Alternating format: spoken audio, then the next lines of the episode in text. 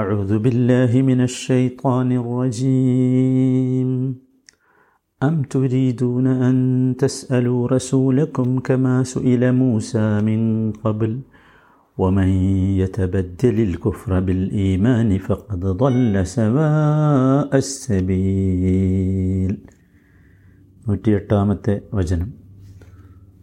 നമ്മൾ ഇന്നലെയും ഈ വചനമാണ് വിശദീകരിച്ചത്.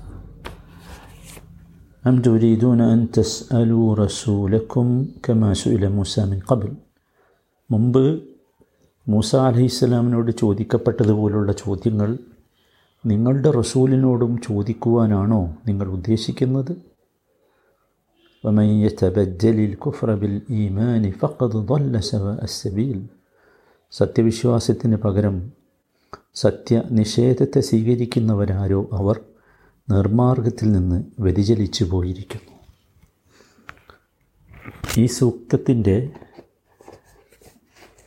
ആശയം അർത്ഥവുമൊക്കെ നമ്മൾ മനസ്സിലാക്കി കഴിഞ്ഞു. ഇത് നേരത്തെ നാം പറഞ്ഞതുപോലെ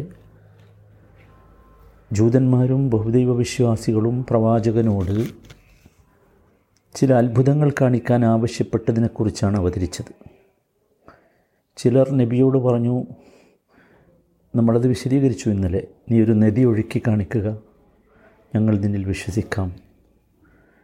വേറെ ചിലർ പറഞ്ഞത്, ആകാശത്ത് നിന്ന് ഞങ്ങളൊക്കെ കണ്ടുകൊണ്ടിരിക്കുക ഒരു ഗ്രന്ഥം ഇറക്കിക്കൊണ്ടുവരിക, എങ്കിൽ ഞങ്ങൾ വിശ്വസിക്കാം. മറ്റു ചിലരുടെ ആവശ്യം നബിക്ക് സാക്ഷി പറയാൻ മലക്കുകളെ കൂട്ടിക്കൊണ്ടുവരണം എന്നായിരുന്നു. ചിലർ പറഞ്ഞത് മലക്കുകളും പോരാ, അള്ളാനെ തന്നെ നേരിട്ട് കാണണമെന്നാവശ്യപ്പെട്ടു. ഇത്തരം ആവശ്യങ്ങളിലൂടെ യഥാർത്ഥത്തിൽ അവർ കുഫറിന് ന്യായങ്ങൾ ഉണ്ടാക്കുകയായിരുന്നു. മൂസ അലൈഹിസ്സലാമിൽ അവിശ്വസിച്ചവർ പണ്ട് അദ്ദേഹത്തോട് ചോദിച്ചിരുന്നതും ഇങ്ങനെയൊക്കെയാണ്.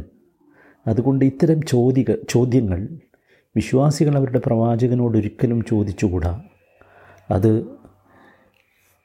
വിശ്വാസത്തെ കുഫറാക്കി മാറ്റലാകുന്നു. അത്തരം ആവശ്യങ്ങൾ ഉന്നയിക്കുന്നവർ സന്മാർഗത്തിൽ നിന്ന് ദുർമാർഗത്തിലേക്ക് വഴിതെറ്റിപ്പോകും. ഇതൊക്കെയാണ് ഈ ആയത്തിൻ്റെ താൽപ്പര്യം. ഈ ആയത്തിൽ നിന്ന് നാം ഗ്രഹിക്കേണ്ട ചില കാര്യങ്ങളുണ്ട്. അതിലൊന്നാമത്തേത്, നബി സല്ലല്ലാഹു അലൈഹി വസല്ലമയോട് അനാവശ്യമായ ചോദ്യങ്ങൾ അത് ഒഴിവാക്കേണ്ടതാണ് എന്ന്. ഇവിടെ നോക്കൂ, ഇവിടെ അം തുരീദൂന എന്ന് പറഞ്ഞ് ഇസ്തിഫാം ഇൻക്വയറിയാണ് നമ്മൾ പറഞ്ഞു. അത്തരം ചോദ്യങ്ങൾ വെറുക്കപ്പെട്ടതാണ്, ഒഴിവാക്കേണ്ടതാണ്, ഉപേക്ഷിക്കേണ്ടതാണ്. നബി സല്ലല്ലാഹു അലൈഹി വസല്ലമ ജീവിച്ചിരിക്കുമ്പോൾ ഒരുപാട് തവണ സഹാബികളെ ഈ കാര്യം ബോധ്യപ്പെടുത്തിയിട്ടുണ്ട്. ذروني ما تركتكم فإنما هلك الذين من قبلكم بكثرة مسائلهم. നബി സല്ലല്ലാഹു അലൈഹി വസല്ലമ ജനങ്ങളോട് പറഞ്ഞത് അങ്ങനെയാണ്, ഞാൻ എന്താണോ നിങ്ങൾക്ക് തന്നത് അതുമായി നിങ്ങൾ പോവുക, അതിലെന്നെ വിട്ടേക്കുക. കാരണം നിങ്ങൾക്ക് മുമ്പുള്ള സമൂഹങ്ങളെ നശിപ്പിച്ചു കളഞ്ഞത് അവരുടെ ചോദ്യങ്ങളിലൂടെ ചോദ്യങ്ങളുടെ ആധിക്യമായിരുന്നു എന്നാണ്. ഇത് നമ്മളെപ്പോഴും മനസ്സിലാക്കേണ്ടതുണ്ട്. വിശേഷിച്ചും നബി തിരുമേനി ജീവിച്ചിരിക്കെ, ഖുർആൻ അവതരിച്ചു കൊണ്ടിരിക്കെ ചോദ്യങ്ങൾ ചോദിച്ച് പലപ്പോഴും സഹിക്കാൻ പറ്റാത്ത കാര്യങ്ങൾ അവർക്ക് മറുപടിയായി ലഭിക്കുന്ന അവസ്ഥ വരെ ഉണ്ടായിട്ടുണ്ട്. അതുകൊണ്ടാണ് ഒരിക്കൽ നബി സല്ലല്ലാഹു അലൈഹി വസല്ലമ ഇങ്ങനെ പറഞ്ഞത്, മുസ്ലിമീങ്ങളിൽ ഏറ്റവും വലിയ കുറ്റം എന്ന് പറയുന്നത് മൻ സഅല അൻ ഷൈഇൻ ലം യുഹറം ഫഹുരിമ മിൻ അജ്ലി മസ്അലതി. നിഷേധി ഹറാമാക്കാത്ത ഒരു കാര്യം ചോദിച്ചു ചോദിച്ച് ചോദിച്ച് അവസാനം അത് ഹറാമാക്കുന്നൊരു പരുവത്തിലെത്തി, അള്ളാഹു അത് ഹറാമാക്കുന്നൊരു പരുവത്തിലെത്തി. അത്തരത്തിലുള്ള ചോദ്യങ്ങൾ ചോദിക്കുന്നവരാണ് മുസ്ലിമീങ്ങളോട് ഏറ്റവും കൂടുതൽ ദോഷം ചെയ്തവർ എന്ന് നബി സല്ലല്ലാഹു അലൈഹി വസല്ലമ പറയുകയുണ്ടായി. ഇതിൽ നിന്നൊക്കെ നമ്മൾ മനസ്സിലാക്കേണ്ടത്, വിശേഷിച്ചും ആ കാലഘട്ടത്തിൽ ജീവിച്ചിരിക്കുന്ന ആളുകളോട് തിരുമേനി പറഞ്ഞത് വഹ്യിൻ്റെ കാലഘട്ടമാണ്, വഹ്യി ഇറങ്ങിക്കൊണ്ടിരിക്കുന്ന സമയമാണ്. ഈ സമയത്ത് നിങ്ങൾ അനാവശ്യമായ ചോദ്യങ്ങൾ ചോദിച്ച് വലിയ ഭാരങ്ങൾ ഉണ്ടാക്കി വെക്കരുത് എന്ന് തന്നെയാണ്. രണ്ടാമതായി മനസ്സിലാക്കേണ്ടത്, ഇത്തരം ചോദ്യങ്ങൾ ഒരിക്കലും നല്ലതല്ല, ആക്ഷേപാർഹമാണ്. എന്തുകൊണ്ടെന്നാൽ അള്ളാഹു താല ഇവിടെ പറഞ്ഞത് റസൂലക്കും എന്നാണ്. റസൂലക്കും, നിങ്ങളുടെ റസൂൽ എന്ന് പറഞ്ഞാൽ എന്താണ് ഇതിനർത്ഥം? ഇത് നിങ്ങളുടെ റസൂലാണ്. നിങ്ങൾ അദ്ദേഹത്തെ അനാവശ്യമായ ചോദ്യങ്ങൾ ചോദിച്ച് ബുദ്ധിമുട്ടിക്കരുത്, അതാണ്. അതിനാണ് നിങ്ങളുടെ റസൂൽ എന്ന് പറഞ്ഞത്. നോക്കൂ, അവിടെ നിങ്ങളുടെ റസൂൽ എന്ന് പറഞ്ഞത് നമ്മളെപ്പോഴും ശ്രദ്ധിക്കേണ്ടതാണ്. റസൂലിനെ നിങ്ങൾ ചോദ്യം ചോദിച്ച് ബുദ്ധിമുട്ടിക്കരുത്, നിങ്ങളുടെ റസൂലാണല്ലോ എന്ന്. മൂന്നാമതായി മനസ്സിലാക്കേണ്ടത്, നബി സല്ലല്ലാഹു അലൈഹി വസല്ലമ നിയോഗിക്കപ്പെട്ടിട്ടുള്ളത് നമ്മുടെ നന്മയ്ക്ക് വേണ്ടിയാണ്, നമുക്കൊരുപാട് ഗുണങ്ങൾ ചെയ്യാൻ വേണ്ടിയാണ്. അതുകൊണ്ടാണ് റസൂലക്കും എന്ന് പറഞ്ഞത്, നിങ്ങളുടെ റസൂൽ, നിങ്ങൾക്ക് വേണ്ടി വന്ന റസൂൽ എന്നൊക്കെയുള്ള അർത്ഥമാണ്. നാലാമത്തെ കാര്യം, പ്രവാചകനോട് ഇത്തരത്തിൽ അനാവശ്യമായ ചോദ്യങ്ങൾ ചോദിക്കുക എന്നത് ജൂതന്മാരോട് സാദൃശ്യപ്പെടുകയാണ്. കാരണം അള്ളാഹു ഇവിടെ പറഞ്ഞത് കമാ സുഇല മൂസ മിൻ ഖബൽ എന്നാണ്, മൂസ അലൈഹിസ്സലാമിനോട് ചോദിക്കപ്പെട്ടതുപോലെ എന്ന്. മൂസ നബിയോട് ജൂതന്മാർ ചോദിച്ച ചോദ്യങ്ങളാണല്ലോ നാം കഴിഞ്ഞ വചനങ്ങളിലൊക്കെ കണ്ടത്. അഞ്ചാമതായി മനസ്സിലാക്കേണ്ടത്, നമ്മളെപ്പോഴും ശ്രദ്ധിക്കേണ്ടതാണ്, നമ്മൾ എന്തിനാണ് ചോദ്യം ചോദിക്കുന്നത്? ഒരു മസ്ലഹത്തിന് വേണ്ടിയല്ലാതെ ആരും ചോദ്യം ചോദിക്കരുത്. എന്താണ് മസ്ലഹത്ത്? ഒന്നുകിൽ ഒരാൾക്കൊരു മസ് ഒരു പ്രശ്നമുണ്ടായി, ആ പ്രശ്നത്തിൻ്റെ യഥാർത്ഥ വിധി എന്താണെന്നറിയണം, ഒരു മസ്അല, ആ മസ്അലയുടെ ഹുക്കും അറിയാൻ, അത് മസ്ലഹത്താണ്, അത് നന്മയാണ്, ചോദിക്കാം.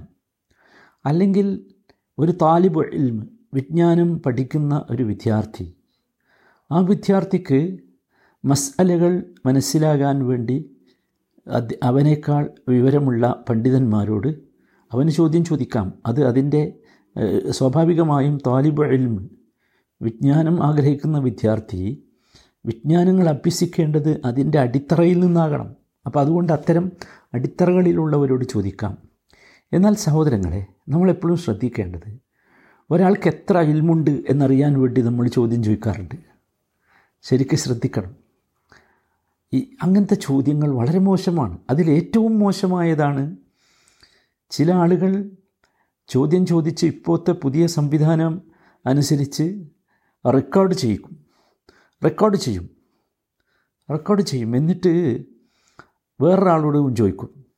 എന്നിട്ട് ഈ രണ്ടാളുകൾ, ഈ രണ്ട് പണ്ഡിതന്മാർക്കിടയിൽ ഭയങ്കര അഭിപ്രായ വ്യത്യാസമുണ്ട് എന്ന് പറഞ്ഞ് അങ്ങനെ ആ അഭിപ്രായ വ്യത്യാസങ്ങൾ ഉണ്ടാക്കാൻ വേണ്ടി, അല്ലെങ്കിൽ ഉള്ളതുപോലെ ജനങ്ങൾക്കിടയിൽ വരുത്തി തീർക്കാൻ വേണ്ടി ചോദിക്കുന്ന ചോദ്യങ്ങൾ, ഇതൊക്കെ വളരെ മോശമായ ചോദ്യങ്ങളാണ്.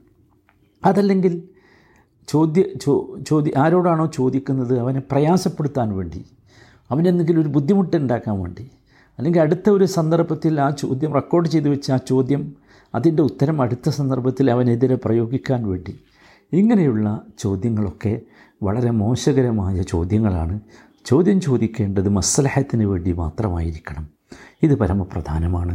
വിശേഷിച്ചും ഈ കാലഘട്ടത്തിൽ നമ്മളൊക്കെ ശ്രദ്ധിക്കേണ്ട വളരെ പ്രധാനപ്പെട്ട സംഗതിയാണ്. ആറാമത്തെ കാര്യം, ഇവിടെ ഇസ്രായേൽ മൂസ അലൈഹിസ്സലാമിനെ ഇസ്രായേൽ സമൂഹത്തിലേക്ക് അയച്ചു, എന്നിട്ട് മൂസ അലൈഹിസ്സലാമിനോട് ഇവർ അനാവശ്യമായ ചോദ്യം ചോദിച്ചു എന്നത് ഒരാക്ഷേപമായ രീതിയിലാണ് അള്ളാഹു ഇവിടെ പറയുന്നത്, അല്ലേ? ആക്ഷേപിക്കുകയാണ്, ജൂതന്മാരെ ആക്ഷേപിക്കുകയാണ്. ഈ ആക്ഷേപം യഥാർത്ഥത്തിൽ ഒരു ജൂതന് മാത്രമുള്ളതല്ല, അല്ലെങ്കിൽ ജൂത സമൂഹത്തിന് മാത്രമുള്ളതല്ല. മറിച്ച് ഇത്തരം പ്രവൃത്തി ആരൊക്കെ ചെയ്യുന്നോ അവരൊക്കെ ഈ ആക്ഷേപത്തിന് അർഹരാണ്. ഇത്തരം പ്രവൃത്തി എന്ന് പറഞ്ഞാൽ ഒരു കാര്യമില്ലാതെ, നമ്മളിപ്പോൾ നേരത്തെ വിശദീകരിച്ചതുപോലെയുള്ള ആവശ്യങ്ങളല്ലാതെയുള്ള ചോദ്യങ്ങൾ, അത് തീർച്ചയായും നാം ഉപേക്ഷിക്കേണ്ടതാണ്. ഏഴാമത്തെ കാര്യം, ജൂതന്മാർ മൂസ അലൈഹിസ്സലാമിനോട് ഒരുപാട് കാര്യങ്ങൾ ചോദിച്ചു. എന്നിട്ട് ആ ചോദ്യങ്ങളുടെയൊക്കെ അവസാനമുള്ള അവസ്ഥ എന്തായിരുന്നു? അവരോട് അവർ ചോദിച്ചു, മൂസ അലൈഹിസ്സലാം വഹീൻ്റെ അടിസ്ഥാനത്തിൽ അതവർക്ക് വിശദീകരിച്ചു കൊടുത്തു. പക്ഷേ അതനുസരിച്ച് അവർ അമൽ ചെയ്തില്ല. അത് പ്രവർത്തിക്കാൻ വേണ്ടി ചോദിച്ചാൽ, അമലിന് വേണ്ടി ചോദിച്ചാലല്ല, മറിച്ച് അവർ വെറുതെ ചോദ്യം ചോദിച്ചതാണ്. അതുകൊണ്ട് തന്നെ നമുക്കറിയാം അവരുടെ ചോദ്യത്തിൻ്റെയൊക്കെ അനന്തരഫലം ഗുരുതരമായിരുന്നു. നിങ്ങൾ ആലോചിച്ച് നോക്കൂ, ഒരുപാട് ചോദ്യങ്ങൾ അവർ ചോദിച്ചത്, അതിൻ്റെയൊക്കെ അനന്തരഫലം ഗുരുതരമായിരുന്നു. പശുവിനെ അറക്കാൻ പറഞ്ഞപ്പോൾ ഒരു നൂറുകൂടായിരം ചോദ്യങ്ങൾ ചോദിച്ചു. അവസാനം എന്തായി? എവിടെയും കിട്ടാത്ത വളരെ റയറായ, അപൂർവമായ ഒരു പശുവിൻ്റെ വിവരണമാണ് അള്ളാഹു നൽകിയത്. അതാണ് പറഞ്ഞത്. അതുപോലെ തന്നെ ഇവിടെ നോക്കൂ, നമ്മൾ മനസ്സിലാക്കേണ്ട ഒരു സംഗതി, ഈമാനിന് പകരം കുഫറിനെ പകരം സ്വീകരിക്കുന്ന ആളുകൾ അവർ യഥാർത്ഥത്തിൽ വമൻ യതബദ്ദലിൽ കുഫ്ര ബിൽ ഈമാൻ ഫഖദ് ളല്ല സവാഅ സബീൽ എന്നാണ്. നോക്കൂ, അങ്ങനെയുള്ള ഒരുപാട് ആളുകളുണ്ട്. നല്ല മുഅ്മിനായിരുന്നു, നല്ല ഈമാൻ ഉള്ള ആളായിരുന്നു, ഈമാൻ ഉണ്ടാകുന്ന കാര്യങ്ങളൊക്കെ ചെയ്തിരുന്നു. ഒരു വേള ചില അനുഗ്രഹങ്ങൾ വന്നപ്പോൾ, ചില സൗകര്യങ്ങൾ വന്നപ്പോൾ, ചില സാഹചര്യങ്ങൾ മാറിയപ്പോൾ ആ ഈമാനിനെ കുഫ്ർ കൊണ്ട് കുഫ്റിന് വേണ്ടി ഒഴിവാക്കി. ഒരുപാട് ആളുകൾ ഇങ്ങനെയുണ്ട്. ഇത് വളരെ ഗൗരവമുള്ള ഒരു സംഗതിയാണ്. ഇതാണ് തബദ്ദൽ എന്ന് പറഞ്ഞാൽ, തബ്ദീൽ എന്ന് പറഞ്ഞാൽ അതാണ്. നമ്മളൊക്കെ അറിയേണ്ടത് എല്ലാ മനുഷ്യരെയും അള്ളാഹു സൃഷ്ടിച്ചത് ഫിത്രത്തോടു കൂടിയാണ്, ശുദ്ധ പ്രകൃതിയോടു കൂടിയാണ്. ആ ശുദ്ധ പ്രകൃതിയെ ഇല്ലാതാക്കാൻ ശ്രമിക്കുക എന്നത് ഈ തബ്ദീലിൽപ്പെട്ടതാണ്. വമൻ യതബദ്ദലിൽ കുഫ്റ ബിൽ ഈമാൻ. ഒരുപാട് ആളുകളെ നാം ഈ അവസ്ഥയിൽ കാണാറുണ്ട്. നല്ല ഈമാനുള്ള ആളുകളായിരുന്നു, പക്ഷേ ചില കാരണങ്ങൾ വന്നു, ചില സാഹചര്യങ്ങളുണ്ടായി, അവിടെ അവർ ഈമാനെ ഉപേക്ഷിച്ചു. നമ്മളൊക്കെ ബേജാറാകേണ്ട ഒരു വിഷയമാണ് ഇത് എന്ന്. ഇതിൻ്റെ നേരെ വിപരീതം അതാണ് അടുത്തതായി നമ്മൾ മനസ്സിലാക്കേണ്ടത്. എന്താണ് അതിൻ്റെ ദീ നേരെ വിപരീതം എന്ന് പറഞ്ഞാൽ, ഇവിടെ വമൻ യതബദ്ദലിൽ കുഫ്റ ബിൽ ഈമാൻ എന്ന, തിരിച്ചോ വമൻ യതബദ്ദലിൽ ഈമാന ബിൽ കുഫ്ർ, അതോ